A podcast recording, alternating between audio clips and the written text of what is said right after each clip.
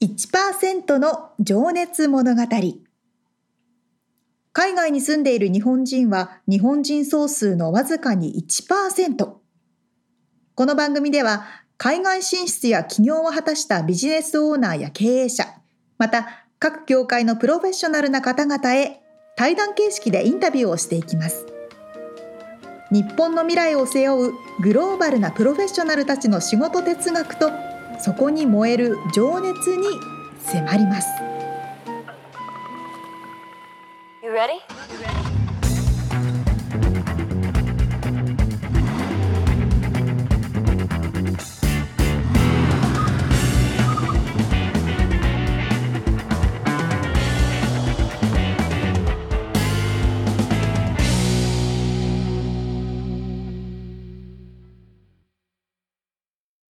こんにちは。こんにちは。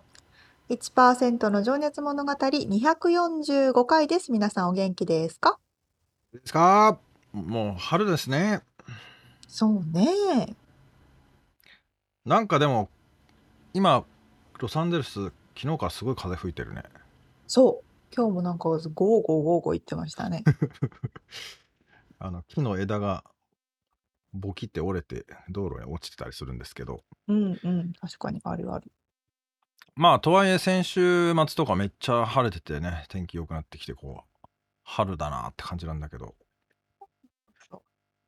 そうそ、そんなことは感じなかったですか？うん、なんかロサンゼルスって結構こう冬でもあったかい日は急にあったかくなって、うんうんうん。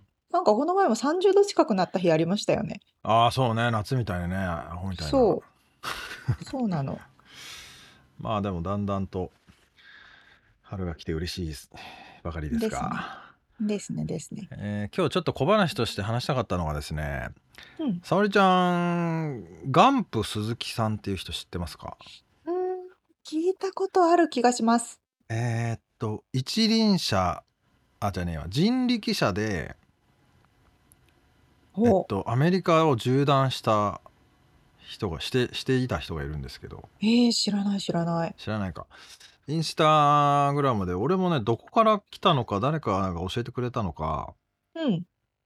あのニューヨークからもう出発してあの郡山だったっけ、うん。あ浅草とかにもいるかあの人力車ねうん。でっけえタイヤついてし前で兄ちゃんが筋肉ムキムキの兄ちゃんが引っ張って走っていって後ろで観光する人が座ってるみたいなやつ、うん。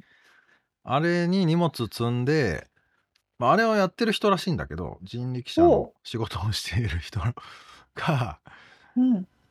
日本も一周したのかな？でアメリカ縦断をしていてニューヨークから LA まで。やば。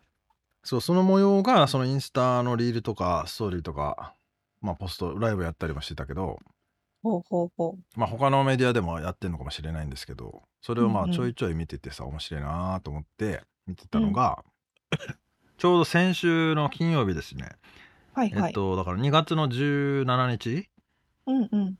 にサンタモニカに到着してええ マジで？でそのゴールの模様パまあした後にちょっとパーティーするから来たい人は来てみみたいなのうんがあっうん。うんて、。まあ、結局行かなかったんだけどちょっといろいろ忙しくて、うんうん。まあでもそのライブライブっていうかそのその時の映像とかもあったりして泣いてたんだけど、う彼もね。あのーまあでもこう金髪でイケメンで筋肉もムキムキな感じでなんつうのこう。でもまあ喋りも多分面白いんだと思うんだけどうんうん。うん、まあそういう人がいるんだなっていうねちょっと知らなかったか最近知らない。うん知らない知らない。アジアアメリカの人ですか？いや日本人日本人普通の超日本育ちのもう感じの日100%本人。日本人だと思うけど、うんへえ。だってニューヨークからロサンゼルスって飛行機で6時間かかりますからね。そうだよだから何マイルだっけなな まあとりあえずだからなどれぐらいやってんだろうねちょっと俺もあんまりチラッチラッとしか見てないんだけどちょっと今日喋るにあたってもうちょっと調べときゃよかったんだけど。まあまあそういう人がいるんですよ。いるんだ。うん。はあ、まあいろんな人がいますね。そうだガソリンスタンドに止まったりね。もちろん野宿もしたりね。はあ、警察にれ。止められたりね。インタビュー候補じゃないですか、今後の。そうと思ってその俺の知り合いがこの人にインタビューしたらいいんじゃないのっつってうんうんうん。そのパーティーやるらしいよって教えてくれて。ああなるほどなるほど。でまあちょっとまあとりあえずちょっと忙しくてさなんか先週も、うんうん まあミスしてまだしばらくいるんかなと思ったらもう多分すぐに日本に帰ったらしくて、そうなんですね、まあ、また機会ご縁があればという感じですけど、ね。まあうん。オンラインだから世界どこでもできますしね。そう。でもねその人の以外にもママチャリで旅してる人とか、マジでまああと日本もカブで日本一周してる子とかなんかいっぱい最近俺そういうのが出てすげえまあ、多分アルゴリズムによって俺がこういうの好きだろって感じで 見せてくるんだけど。っ 面白い。ていうちょっとね話がなくなりましたけど。はあガンプ鈴木さんっていうねガンプ鈴木リンクを貼っとくのでね興味ある人はちょっとチェックしてみてまたどっか行くんじゃないかなと思いますけど、うん。面白い。そう。えー、まあまあまあいろんな日本人の方がアメリカでも世界でも活躍されていますけれども。そうでもおもろいよな。でそれって多分でもそうこうソーシャルメディアがあるからさうん。みんなにさ応援されるやすいし、うん。まあ、安否とかもね一応わかるしとかさ。確かに確かななんかいいな俺も旅したいなって思いました。にえー、じゃあス サーフィン持って。一サーフあどうですか？アメリカのあの沿岸沿いをずーっと。あーまあそれはやりたい。それはマジでやりたい。えー、それすごい。メキシコの下の方まで行ったら、そうそう。割とでもサーファーはいるんだよね。西海岸縦断してる人はね。えー、そうなんだ。そうそう。あのポイントポイントでこうブレークが違うかそれはらさ最高楽しそうだけどねそれは、うん。うん。まあ、ただこの一輪車とかママチャリの旅とはちょっと違うけどね、ちょっとね。すごうん。い、まあ、えー。お疲れ様でしたという感じですね。ででえでねまたあれですね。あの1%の情熱物語としてはまた今日からね新しい方のインタビューということになりまあそうすけれど。です。はい。そうなんですよ。どんなそれでどんな方なんですか？うん今日はですね、えー先に名前を言うと八代由衣さんというですね、はい。えー現在 MIT Corporate Relations の中のプログラムディレクターという役職についていらっしゃる方なんですけども、まあちょっとこれを聞いただけだとなどんな仕事ってよくわからないかもしれないんですけど、はい。まあ、まず MIT はわかるかな？マサチューセッツ工科大学ですね。もうとんでもなく有名なとんでもなく頭のいい、大学ですね、そうでそこの中の Corporate Relationsということでまああのちょっとね補足を先にさせてもらうと僕もねインタビューの中であんまり上手にこう説明ができてなかったかなと思って先にちょっと仕事内容の補足をするんですけどあのまずですねその MIT というその優秀な人が頭脳が世界中から集まる大学の中で、そのコーポレーションリレーションズっていう部署がああり、うん。えーで世界の大企業がメンバーフィーを払ってそのなんか、えーこうまあサロン サロンじゃないけどなんつうのこのクラブみたいなところに加入できて、へー。まあ、サービスを受けれると。へー。で、えーそまあ講演会例えばそのどっかの教授がどっかで講演やりますとかどっかの研究家がけん講演やりますとかっていうのをプロモートしてそこに参加できたりとか、うーん。まあ、あとその企業とその企業はさサービスを提供するために何か研究をしたい。例えばカーボンの研究だったり、うんなんだろうね。うんうん。環境汚染でどうのこうのとかそういうサービスを提供したいけど研究者とつなぎつながりたいっていう企業がなるほど。とその教授をつないであげたりとか、はいはい、うん、あとはそのリサーチレポートですね。その学校っていうかまあ学校だね。研究所の中でされたものをこうレポートでそのメンバーの大企業に提供したりとか、うん。まあ、おそらくその企業側がこういう調査してほしいんだけどみたいなリクエストもあると思うんだけど、まあ、はい。はいそういうのにその研究所がとつないであげて、えーお互いメリットあるようにこうなんていうの？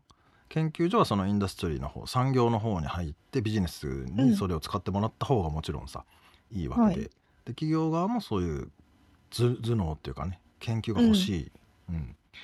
でそこをつなげてあげるっていうような感じ。え面白い。そういうのがあるんだ、で伝わるかな？うん需要があることは非常にわかりますよね。お互いウィンウィンでそうですそう学です生さんもねあの研究ももちろんだけれどもその先に就職ってなった時とかにも多分きっと使えるオポチュニティがたくさんあるでしょうし、うん。どっちにもね。そう。でまあ生徒もそうだし教授と企業っていう感じでそのまああアカデミックその学内の人ってのことをビジネスをつないであげるみたいな感じで、えー、と日本語で産学連携というふうに、ああ、えーはいはいうんはい。あのゆいさんも言言ってましたけどもなるほどなるほど。とか、まあ、あと日本の研究者をこっち側に呼んでボストンに呼んで、えー研修のプログラムはいはいをやったりとか、まあとにかくねいろんなことをやってらっしゃるようなんですけどそれを MIT でされてる日本人がいるってことですよね。なんですよ。すごい。めちゃくちゃ面白そうな仕事だしこうやりがいがありそうというかこう社会貢献がすごそうだよね。ああ間違いないですよね。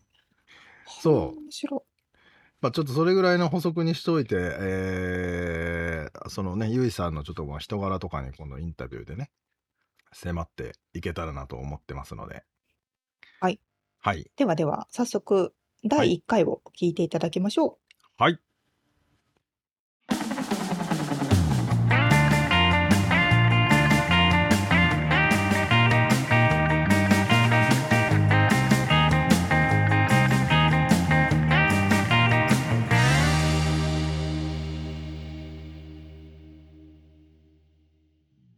はい、えー、1%の情熱物語。今日は62人目のゲストになります、えー現在 MIT Corporate Relations のプログラムディレクター兼、えー、2児のお母さんママさんでいらっしゃる八代ゆいさんにお話を伺いたいと思います。ゆいさんよろしくお願いします。よろしくお願いいたします。えーっと今ゆいさんとね Zoom で、えー顔を見ながら話をしているんですが背景に映っているのは雪の中の、はい。どこだそれは？MIT です、これ。MIT ですかね？だろうなと思ったんですけど。でボストンですね。まあ皆さん、まあはい。マサチューセッツ工科大学といえばピンとくる方も多いかと思いますがボストン在住で、えー今ねいらっしゃるゆいさんなんですけどちょっとどういった、今そのねプログラムディレクターという仕事のはい内容とか、あとママさんの活動内容はい。伺ざっと伺ってもよろしいでしょうか？はい、ありがとうございます。この、えっと、MIT のプログラムディレクターという仕事には去年の末からついたばっかりなんですけれども、一言で言2022う年2の末ですね。はい、の、そうですね。えっと、一言で言うと、人と人をうん。つなぐような仕事だというふうに認識して、毎日仕事をしています。じゃあ、プログラムはいディレクターといっても、そのプログラミングをテケテケするわけではなく、うん、うん。ということですね。はい。人と人と人をつなぐ。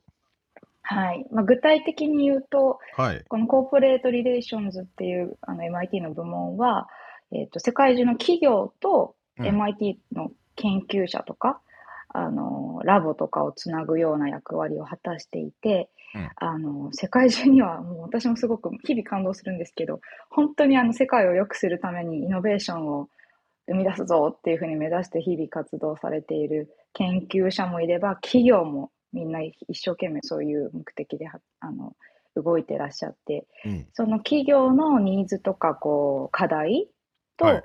MIT の研究者の皆さんがしている研究とか課題とかそういったものを、まあ、マッチングしながら、えーうん。ディスカッションの場とか学び合いの場とかを作っていくうん。またはまあカンファレンスとかを、えー、と主催したりして、えーとまあ、日本語で言うと産学連携なるほど。ということになるんですかね。うん産業の産と学問の学。そうですそれしそれしかないか。そのそのコーディネートというかうんなるほど橋渡しをしています。うんじゃあその大学で研究をしている、えーうんまあまあ、生徒さんなり教授なり教授とかがとねそのビジネスのスタートアップ、まあ、その中には卒業生もいたりするんですかね。そうですね基本的には MIT の卒業生のスタートアップ。あとつなぐってことですか？とそう世界の、まあ、いわゆる大企業さんをつなぐあーなるほど。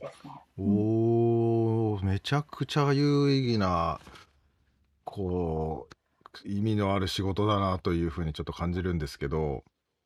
っていうのがまあなんかに日本の大学をイメージするとその大学のそのなんていうんですかアカデミックな業界とビジネスが全然つながってないような印象ってずあるんですけど、もっとつながったらいいのにみたいな。うんそれをやってらっしゃるってことですよね。そうですね。ただ、うん同時に知る知って、あの、今、ラーニングしていることは、あ、日本もうん大学と企業が、こう、知らなかったけれども、つながってるんあ、だなんですねなっ。ていう。んうんただ、まあ、どうやってつながるかっていうところは、各、やっぱり、色があると思うので。すっごくオープンに、なんて言うんでしょう、オープンディスカッションをするのか、もっとスペシフィックにつながっているのかとか、いろいろあると思うんですけれども、うんまあ、そういう意味で、そう日本のこともいろいろ知らなかった部分を見ながら仕事させていただいて楽しいなと思っています。なんか具体的な事例ってあったりします？わかりやすい。ここことここが今つながってて、こんなことしようとしているみたいな。ああ、すいません、突然。いや、いっぱいあるんですよ。いっぱいあ いっぱいある。るんですよ。うん。うんうん、いっぱいあってわかりやすい。なんかみ、こう聞いてる方がイメージしやすいのが。なんでしょうね。いや、本当に、いろいろな関わり方があって、いろいろな研究があって、企業もいろいろな課題があって、例えば本当に今ってこう、環境問題とか、はいすごく世界、あの、もう地球規模で取り組んでいると思うので、もっとこう、あの、カーボンを抑えるような、うん。こう、材質を作るにはどうしたらいいかとか、リサイクルはもっと、あの、効果的にできないかとか、そういうことを一緒に研究しているっていうこともあれば、うん。あの、なんて言うんでしょう。例えば、えっと、まあ、サプライチェーンに関して AI とか machine learning を使ってもっと効果的に、あの、世の中を動かすことができないかとか、だからもう、具体的に目に見える物質から考え方とかアルゴリズムまでいろいろなコラボレーションがあって、すん。ごく面白いです。うーん。まあね、企業としてはそういった知知識とか研究が必要としていて、うんで研究者としてはまあそれが世の中に広がって、まあ、より良い世界を作りたいっていうのがを、そうですま、マッチングねしてるってことですもんね。うんうん、おっしゃる通り、多分、ええが大学は企業を通してインダストリアルうん。リゼーションすることが大事なのうで、ん。お互いに協力してっていうう、んその熱がすごくあるなと思ってます。すげえ楽しそうな仕事っすね。難しいですけど、難しそうだけどハイレベルすぎて理解すうん、いやめちゃくちゃ難しそうでだだからまあ優秀じゃないとダメなんだろうなと思いますけどあので2022年の末ということは今だからうん割とまだ新鮮？3ヶ月目？これ今そうです。収録しはいているのが2023年の2月ですけど、新人です。うんじゃあまだ今こうなんていうんですか？新しいことばっかりでうん。こうどワクワクドキドキしてる感じですか、そうですね。うん日々、まだまだ新鮮です。ねまあそんなゆいさんは2017年にアメリカに渡米されたっていうことでその、はい。でそこからねビザとかグリーンカードとかちょっといろいろ話が出てくるんですけどその辺はちょっとね、うん。次回伺っていきたいなと思っててはい。すごいね働き方のこととかねめちゃくちゃ面白い話が多分聞けると思うんですけど 特に駐在の方駐在妻駐在、うん。まあ男子もそうだと思いますけど、うん。とかねまあそれはちょっと来週にとっといて、えーあと子育てと仕事ですよね今だから冒頭にお伝えしたように2児のママでいらっしゃるってことではい。でそんなあのフルタイムで今働いていらっしゃるわけですよね。うん。その辺のこのなんていうんですかねバランスというか生活スタイルってちょっと伺ってもいいですか？はい、ありがとうございます。まあ、まずじゃあ生活スタイルをうんお 話しさせていただくと、もう普通に6時、6時半ぐらいに起きて、7時に長男が出て行って、うんえっと、その後次男を保育園にドロップオフしてうん仕事を始めるような感じなんですけど、まあそのままむ会社に向かうか、家に帰ってくるか、はたまたもうドロップオフは夫に任せて在宅勤務を始めるかとか、その日その日で適宜動いています。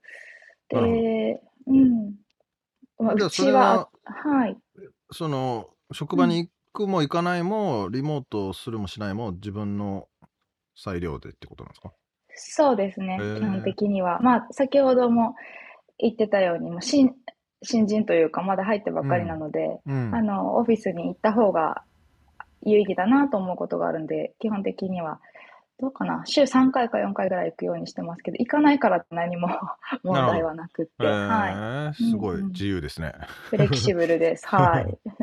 なるほど。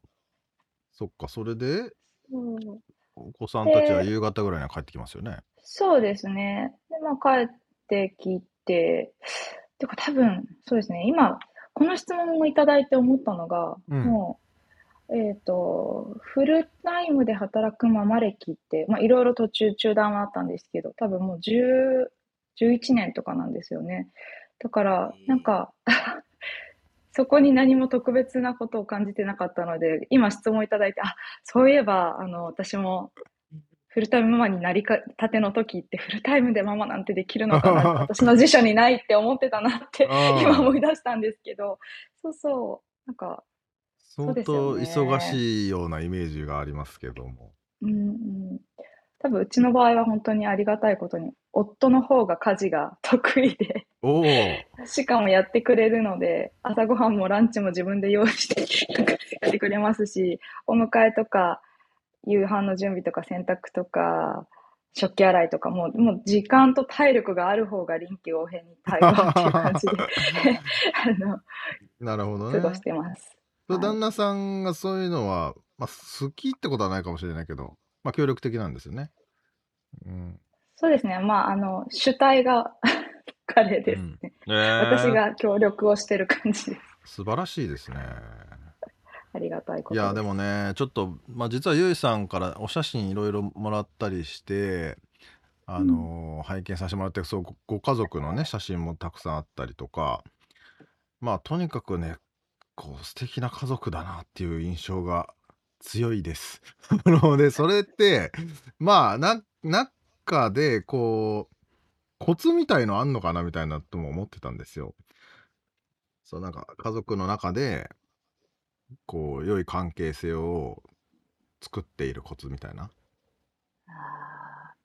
難しい質問で、多分、こう、もう誰にでも自慢できるような円満な家庭じゃないかもしれないんですけど、うん、だけれども、ううんん。そうそう、あの、ミツさんにお写真を送った後に思ったんですよね。あ、なんか、結局アメリカに来たら家族の写真が多いなと思って、もっと本当はこう、ね、今日のテーマからしても仕事の写真とかをお送りしたかったんですけど、まだあんまり撮ってないなとか、そうそう。で、家族、やっぱり家族といる時間が多くて、アメリカ生活だと親戚とかもいるわけじゃないから、うあのん。家族の絆っていうのがもしかしたら深まった5なるほどね年間だったのではと思あーったり確かにします。確かにより深まる、うんうんそうですよね。まあただより深まる要因もある要因もあるけど、そのコロナ禍をねこの過ぎてうん。あのぶっ壊れちゃった家族も結構あったっていう まあこれ笑いながら話すことじゃないんですけど、まあまあ、うんうん。はあったりとかねまあいろいろありますけどね。あ、でもそういう意味で言うと、なんか、まあ、こう、海外に来られてるっていう状況に対して、やっぱりこう、普通に生きててもチャレンジングなことが多いので、うん。家族として成長してるんだって自分で信じられるような、そういう、こうんなるほどう、。なんて言うんでしょう。うん、プラスの風はずっと増えているような気がします。うーんそっかそれはもう家族でみんなで一致団結してこう、異国で頑張ろうぜみたいな絆も、うん、なそうですね。うんみんな、みんな頑張ってるし、成長してるから、あの、うん自分で自信自信を持ってやっていこうみたいな。うん、うん。なるほどじゃあちょっとあとね今うんこれちょっと皆さんに聞いてるんですけどはい。今一番注力してることとかフォーカスしてる自分の中のマイブーム的なものって何かあったりしますか？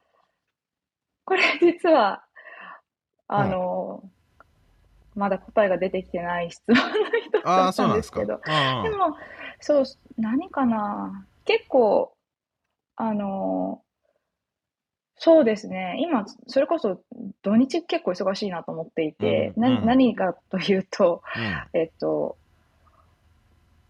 土曜日は朝から子供たちの日本語学校、午後はサッカーかバスケの試合とか、あとうん。まあ、お友達のバースデーパーティーだったり、誰かとのホームパーティーだったり、うんはい。で、日曜日も今だと、まあお兄ちゃんのサッカー、弟をアイススケートに連れて行き、で、ランチの後またサッ弟のサッカーに行って、お兄ちゃんのバスケ行ってとかやって、ジャグルしてる感じなんですけど、そういうないんか。あの、そうなんか子供たちのアクティビティ、その彼らのスポーツを応援してる自分が半分と、はい。そういうコミュニティで人に会うことが楽しいっていう自分がいて、そうじゃなかったらそんなドライブ毎日あのしてられないと思うんですけど、うん。そこで会えるいろんな人たちとの関わりが個人的に今すごく楽しくて、うん。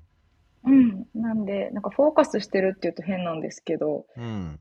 楽しんでることはそういううーん。子供を通じたコミュニティでのこうなるほどね対話っていうか、うん、そのなんかいっぱいスポーツ今出てきたけど結構それはもう、はい い、ろんなことをやるのは普通な感じなんですか？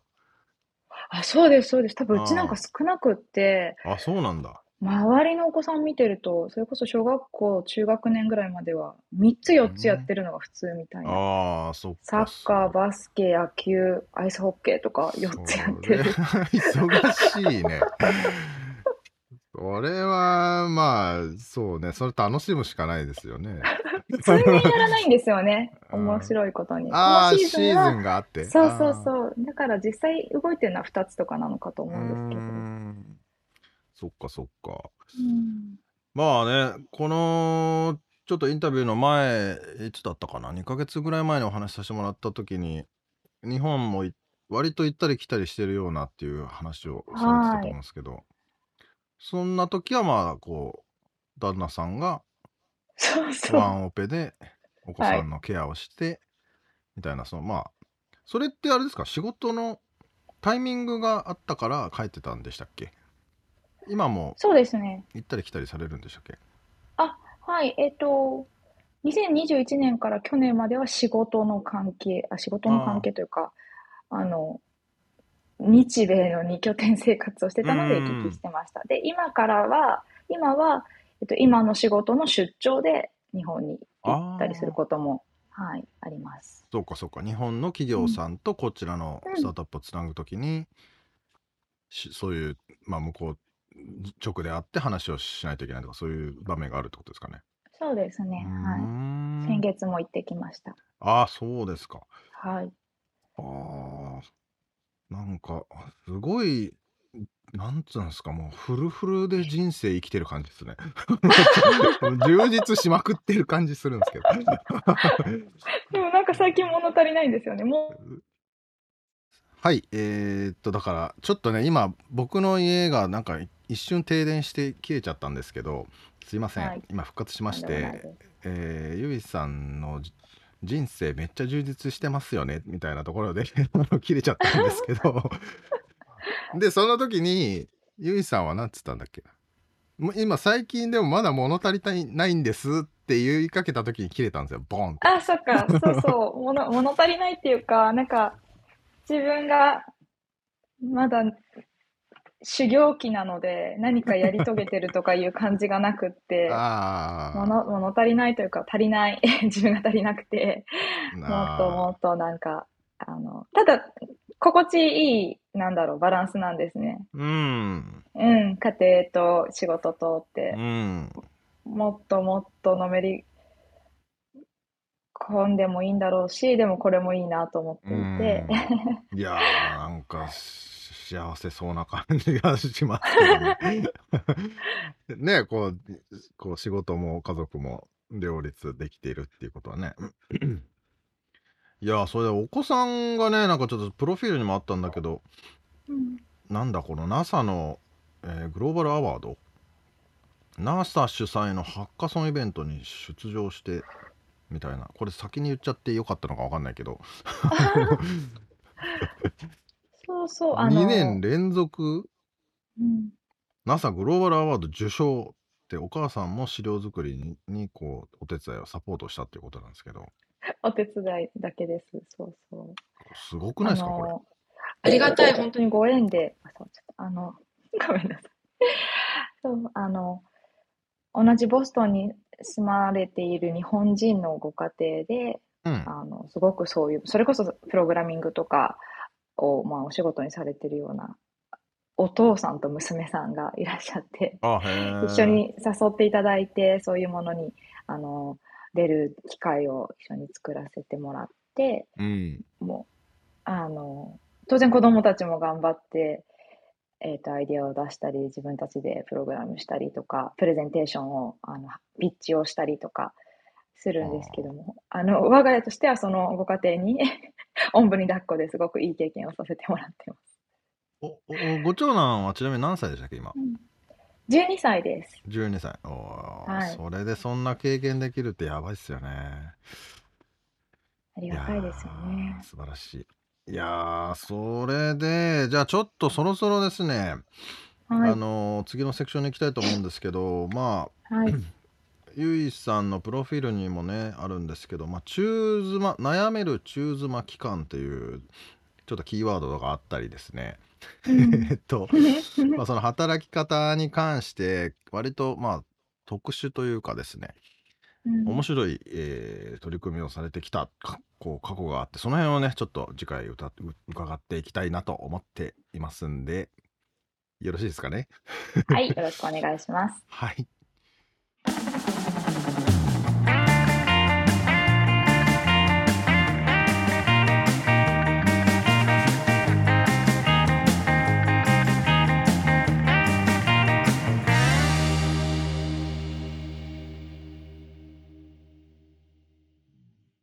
子さんもすごいしママも2人男の子がいらっしゃってフルタイムで働くっていうことがまずすごいですし。そうなんだよ。その時点でもうすごいんだけど。そうそうそうそうそう。でままあ。た新しいお仕事にね疲れたばっかりっていうことでこの MIT いろいろ学ぶことも多いでしょうし忙しいでしょうね。ねえ。まあでも話にも出てたし多分次回の話とかにもあるんですけど、旦那さんがとてもこう協力的というか、へー。まあねそうあるべき姿だとは思うんですけど、うんうん。まあ、家事もね得意だったりとかって言ってましたけど、いやー、うん。素晴らしまあ最とはいえ忙しいよね。旦那さんもフルタイムで働いてるし。い。ね まあ習い事ってそんな多いんだねっていうのはちょっとなんかバスケやってサッカーやって何やって何やってっつって。え。しかもアメリカの場合ってこうあー自分たちで通えないから送りそうね。迎えがね。ああ。車であっちゃこっちゃもうねタクシー並みにそう あのそうそう親御さっんは 大変そうですけど、て言いますよね。ね。いやーなんかあのー海外にいることが家族にとっての挑戦っていう風に言っていらっしゃったのうんうんがいいなって思ったんだけど、うん。そのボストンに住んでるっていうだけでさ、まあうん特にこ子供たちうん。の未来がなんかとても可能性が広がるような気がしてさなんなんつうのこの まあ、いや、まあ本当そうですよ。うん、ネットワークは全然違うし、ねうん。えなんつうのかね。頭良くなりそうだし、間違いないでしょう。うん。いや、なんかあの、すごいいいなと思ったのが、あの、ゆいさんがご自身でお仕事もされていて、うん。で、もちろんね、ご家庭も持っていてお忙しいけれども、それにプラス、あの、お子さんの、うん。あの、スポーツの関係で、そこのネットワークがあって、その人たちとはいはい話すのがね、楽しいみたいなことをおっしゃっていたのが、うんうんすごいいいなと思って、そのやっぱいろんなコミュニティを持つっていうことは自分のね、こう助けにもなるでしょうし、そうだね。うん、なんかこう新しいこう機会とかチャンスとうかん。が広がる場所にもなるし、うん。さらにあのなんだろう大変な時でもやっぱいろんなコミュニティがあるときっと救われるでしょうし、ね助けてもらったりね。うん。そうそうそう思って聞いてました。いやーほんとこうやっとこうなんつうのかね外でこう人と人とが交われるような確かに。あのまあ当たり前ですけど、まあ、コロナ禍ではねそれが叶わなかったわけで。うんうんうん。ねしかしさ、お母さんが MIT で働いてるっつうのなんかすごくね？それがマジでかっこいい。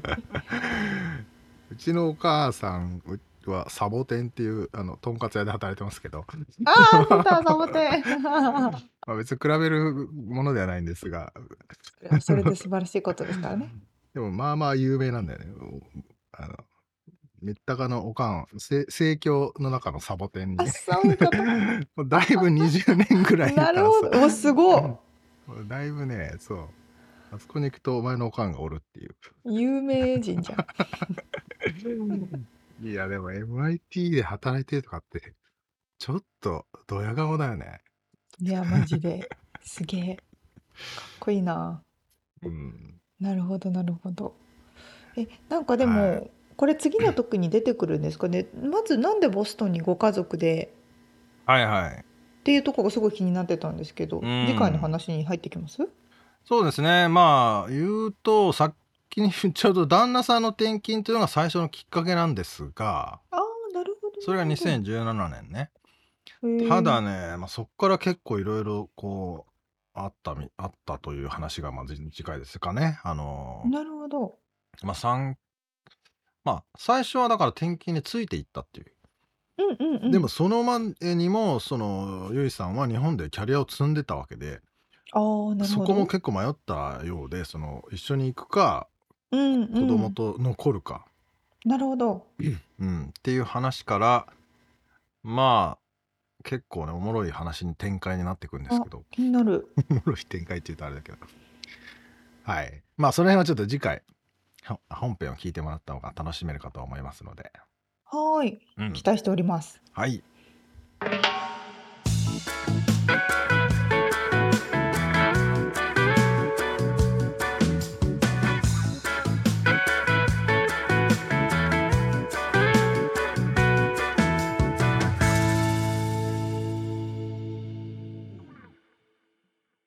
リアルアメリカ情報よっこのコーナーでは最新のビジネス生活情報をアメリカ・ロサンゼルスよりお届けしてまいります。はいえーとですね、次回、間違えた、前回。あ、そうだそうだ。うんうん。そう、どうなったんだ？家を買いましたおおパチパチパチパチ。おめでとうございます。ありがとうございます。まさにですね、昨日でございます。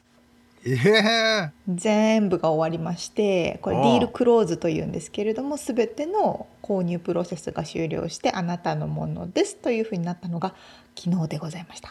まあ、ちなみに前、えっ、と、先月の何号だったかな。話してるんですけどね。そうそうそう。沙織ちゃんが家買うオファーを出したと。で、最終審査待ちっていうような状況だったんですけど、うんうんそうなんでござい結ます。果が昨日めでたく通ったと。そうなんでございもう全部が終わりましたって感じですね。ありがとうございます。じゃあありがもとうございます。うその家は沙織一家のものになったわけですね。今はサオリ一家のものにもなっているんですけれども。はそうそう。いやなんかええっとね前回このポッドキャストの収録をしたのが1月のまあ半ば後から後半ぐらいかなあ。うん。で今ちょうど1ヶ月そこから経っている状況なんですけど、はいはまあ、ちょうどプロセスがまあ丸々1ヶ月かかったって感じい。ですなるほどねなるほど。もう私も家を買うの初めてだったので何をするんだろうっていうところで、うん。なんかうたうたわたわたしてたんですけどうん。まああの前回もねポッドキャストでお話しした通りまず私たちのファイナンシャルの審査っはい。ていうのがあって銀行にお金を借りて家を買うわけなんですけれども、うん。まあ、この人たちに家お金を貸していいのかローンを出していいのかっていうところでうんまず審査が入ると、はいまあ、こういったところは基本的に日本と一緒なのかなって感じなんですけどね。うん。で審査が入りましてでそれと同時に、まあ、いろんなローンの組み方があるんですけど私たちはあの私の場合は初めて家を買う人用のローンっはいはいはい。ていうのがあるのでその FHA ローンっていうのを使ってその FHA ローンを使うとその家がそのローンに適してるかどうかっていうのも銀行の人が見に来てそれでまた審査するっあていうのがあるんですね。ーなるほどね。それにふさわしいかってこと？あまりにも家がでかすぎないからそうそう。そういうこと？えっとねこの FHA ローンに関しては初めての家を買う人だからなんかねちゃんと住める状態かみたいなのを見るらしい。ああへえそうそうそう。ちなみにんかそういう基準 FHA がは何の略だ、うん。ファースト？ホームタイム？ホームバイヤーなんだろう A ってなんだろう？アソシエーション違うアな。プアプリケーションあ。なんだろまあそういうやつがあるってことね。それだから優遇されてるってことだよね。そうそうそうそう。2回目の人たちよりも買いやすくなってるという制度があるってことですね。フェデラルハウジングアドミニストレーションあ全然ちゃう全然ちゃうやん。だって。そうそうそう。優遇されていて。はいはいあの家を買う時はダウンペイメントといって前金を払うんですけれどもはいはい頭金ね。FH 頭金ですね。頭金を払うんですけど FH ローンの場合はそれがね一番低いレートでいいの、うーんまあ少ない量入れるだけであの買えますよみたいなそういうローンがあって。それちなみに何パーセントぐらいなんですかね？入れる、えっと、頭金ですか、うんがね3.5%、うんおおだいぶ大体10%か20%ぐらいのイメージだもんね。そうそうそうそう。インベストメントとか投資用に買うとやっぱ20%ぐらいは入れなきゃいけないから、ねそれこそ1億の家買うんだったら、2000ね万円ね。2000万円入れるわけですからね、それは大きい。それが3.5に抑えられるっていうのでやっぱかなりこううん。うんいろんな人にも手が出しやすいうんうんうん。場所になるかなっていうようなローンでございますと。なるほどで私たちの審査があってその家の審査があってうん。実際に家こういうとこがダメですよとか大丈夫ですよっていうのをその専門のインスペクターが見に行ってうん。全部レポートを出すと。でそれが銀行の審査が通りましたとか自分の審査が通りましたとかっていうふうにいろいろあってうん。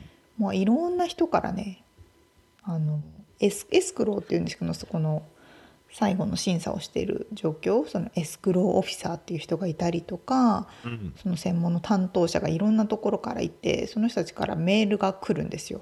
はい。でこれにサインしてくれあれにサインしてくれってあるんですけど、はいは今もう全部ドックサインね。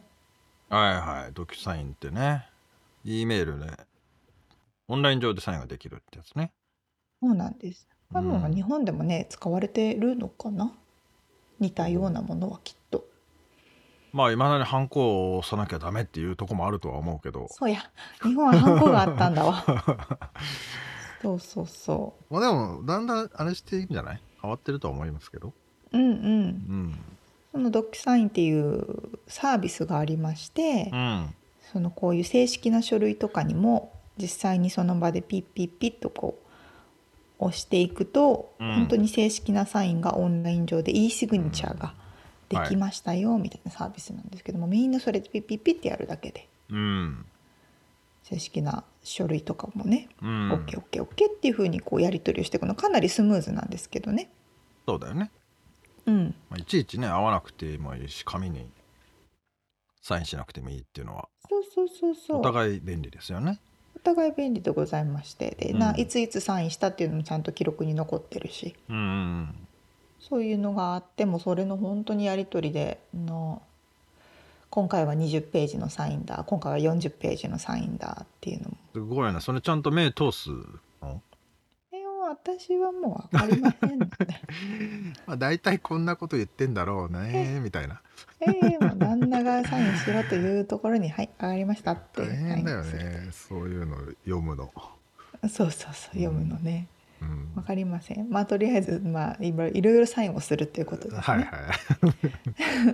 でまあまあいろいろこうローンが通りましたよとか家も大丈夫ですよとか、なんだかんだなんだかんだ言って、うん。最後これが先週かな？なのでオファー入れてから3週間経ったぐらいの時にうん。でもこれ最後なので最後のオフィシャルなえードキュメント資料にうん。うん。最終サインをしてくださいっていうふうになるんですけど、はい。その時はですねノータリーと言いまして立ち会い人の人がいる前で。うん、立ち会い人か。うんね。うん。保証人じゃないもんな、立ち会い人だね。うん、うん、サインの立ち会いをするはい、人、でそういう資格を持ってる人がねいるんですよね。はそうそう。そのノータリーという人がいてこれあの法的な書類にサインをする時とかにもね使われるし離婚とか多分ねけ結婚はないけ結婚はないかないけど。い。あんじゃない？あんのかな？あの窓口の人がそうか。会社登記する時もあるしね。ああありました、うんうん。そっかそっか。でよくねノータリーのところに行ってくださいとか言われて、おーいとか。最初聞かれた時意味が分かんなかったけどね。最初何で言われたんだっけな？なんかいろいろあるよねでも。うん。うん。私はあの時にしました。あの婚前契約書？俺なんかの時にしあグリーンカードかな？申請とかかな？ちょっと分かんない。なんか忘れちゃったけど。なんかノータリーあってなんやねんっていう、うん、存在を知らなくて。あるんですよ。うんね。ちょこちょこアメリカで出てくるそのノータリーっていうところ、ノータリーオフィスに行って、うん。実際にその人の前でまた最終の資料にサインをしていくっていう作業、うん。これがまたね多分200ページぐらいあるのかな。まあねあの何人生で一番大きな買い物と言われるものですからね。それぐらいのすねそうですよね。こことはあるのかもしれないね。そりゃそうだ。ということでこうなんかもういろいろサインをしてはい。でノータリーの場合あのアメリカはね印鑑というものはないので基本的にペンでサインをするだけなんですけど、うん最後にノータリーの場合は親指の指紋を印鑑としてピョピョピョピョピョっとインクをつけてうん。サインの横に押すという。うん。行為をしましてそれで一枚購入完了。それで今はどういうあれなの？まだ、いあてか家の中は空っぽになってる状態で、さあ今から引っ越しだべって感じ？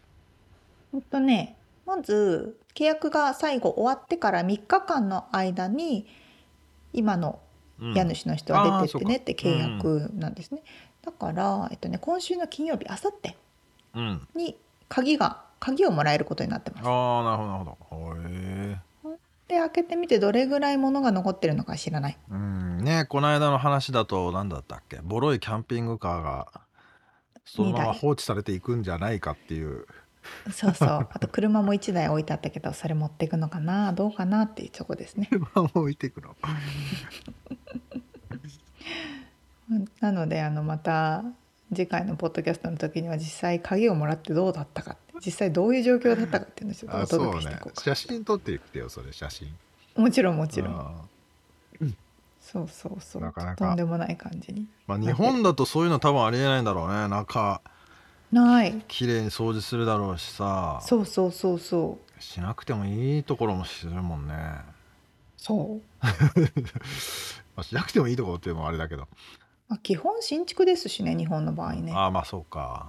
まあでもアパートとかもあるよね、まあ家まあでも掃除すごい掃除してくれるでこっちの人は別に掃除なんかしなくてもいいよって言うんだけどさ。出ていくと確かに。アパート。どうせあの雇って。そうそそううどうせ家張り替えるからとか。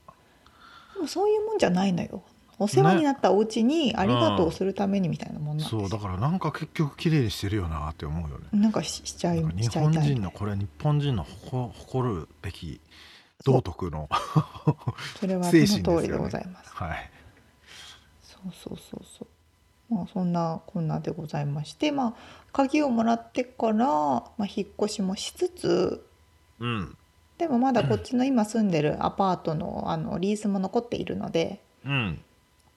まあ行ったり来たり2ヶ月ぐらいするかなって感じですね。それ2ヶ月で切れるの？それともサブレント、また誰か貸すってこと？あ切れるん。だ、うん。もうねちょうど1年契約がああそうなんだ。切れるぐらいだから。そうそう。まあじゃあそんなノンメリットっていうかいい感じですそうなねんです。うーん。そうなんです。そうなんです。ええいいな。ホームオーナーですか。ホームオーナーになりました。素晴らしい。本当だ1949年地区のホームオーナーになりました。えっと地区？築70は？四年1900何年？49年49年かはい。え わおもうヴィンテージですねそれはえええ築7築70年以上でございます。はい。よく経ってます。はい。よくなってますねはい。またお届けします。シロアリが出ないことを願いますあ、シラリもいますからね。も またその辺の話もう。はい。リアルアメリカではいシリーズでお届けしておきます。はいということで、リアルアメリカ情報でした。はい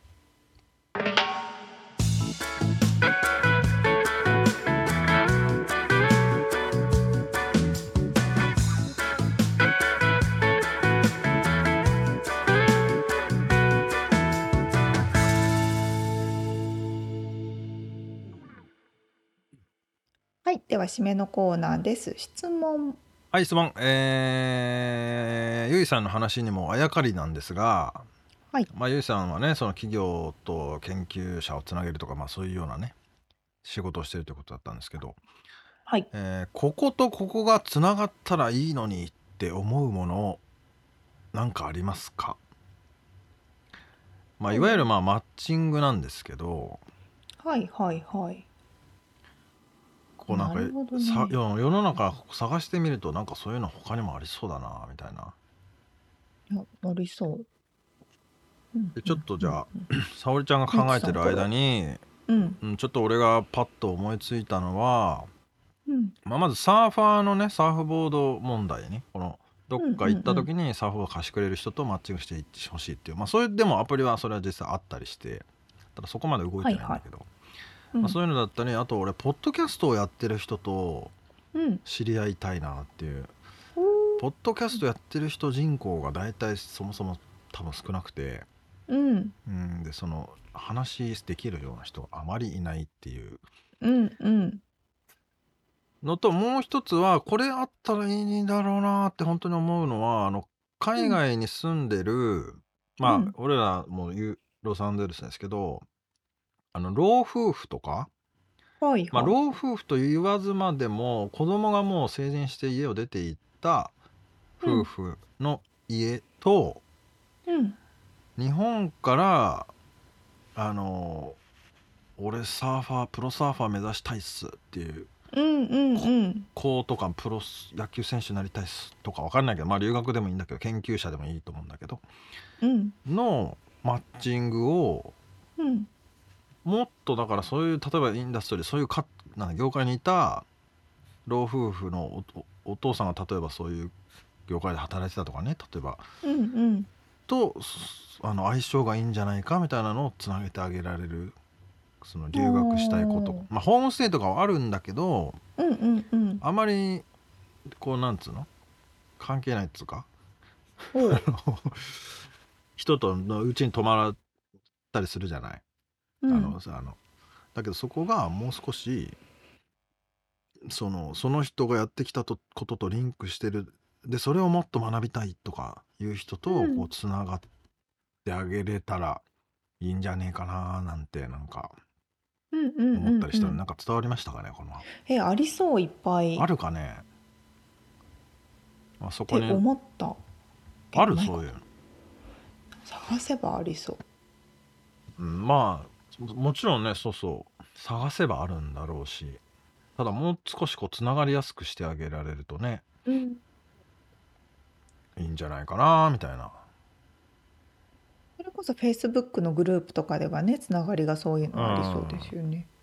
まあそうそう。だから細かいのはもしかしたらやあるかもしれないけどね、うんうんう。うんん。もっとなんかこうウーバー並みに普通になってくれたらさそのまあもしくは Airbnb にとか？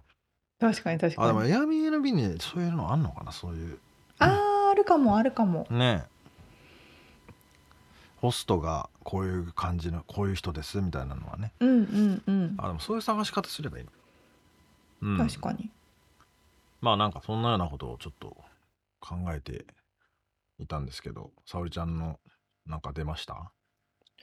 うん。でも多分これもあるかも、あると思って、私が使ってないだけだと思うんですけど、例えばね、家の観葉植物はなんかちょっと茶色くなってきちゃったとか黄色くなってきちゃったとかっていうのの原因が分かんないみたいなのあるんですいよ。あなんでででも枯れちゃったんだろうとかね。うん。そうそうなんでこう水あげすぎなのかなあげすぎ、はいは枯らしすぎなのかなとかっていうのって多分エキスパートがいるじゃないですか。はいはい。そういう人にちょこっと見てもらえるサービスみたいな。あー。でもそういうアプリはあるよね。あるある。あの写真撮っ撮って。てねあのなんなんかサジェスションをしてくれるやつね。うん、まさにそれが多分そういうサービスなんですけど、うんまあでも確かにそれを見守ってくれる人がいるといいかもね。うんまあそこにカメラつけたりするとちょっとあれだけど。確かに。まああと旅行に行く時の観葉植物に誰か水やってくれとかね。あ確かに確かに。最近ありますよね、まあこう水が下に入ってて勝手に吸い上げてくれるあるあるねあるね、そうそう。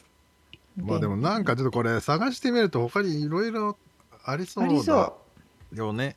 うビジネスチャンスですよ、まあそうそう。まあこのなんつうんだ Airbnb とかが流行った時に多分そういうことをみんな考えたこともあると思うんだけど何と何をつなげたら確かに。そうそうそうそうそうあるあるある。これ考えると面白いんだよねでもね。面白いですね。うん。まあそんな。まあまあそんなこんなで。はい感じでしたね。はい。ではでは今回お届けしましたインタビューとリアルアメリカ情報のインフォメーションはブログに掲載しております。podcast.086.com podcast.086.com または1%の情熱物語で検索してみてください。はい、えー番組がちょっとでも面白いと思っていただけたらぜひフォローをお願いします。お便り、レビューもお待ちしております。はい。そして番組サポーターパトロンさんからのご支援も引き続きお願いします。詳細はウェブサイトを見てね今週も聞いてくださってありがとうございました。ありがとうございますということでまた来週お会いしましょう。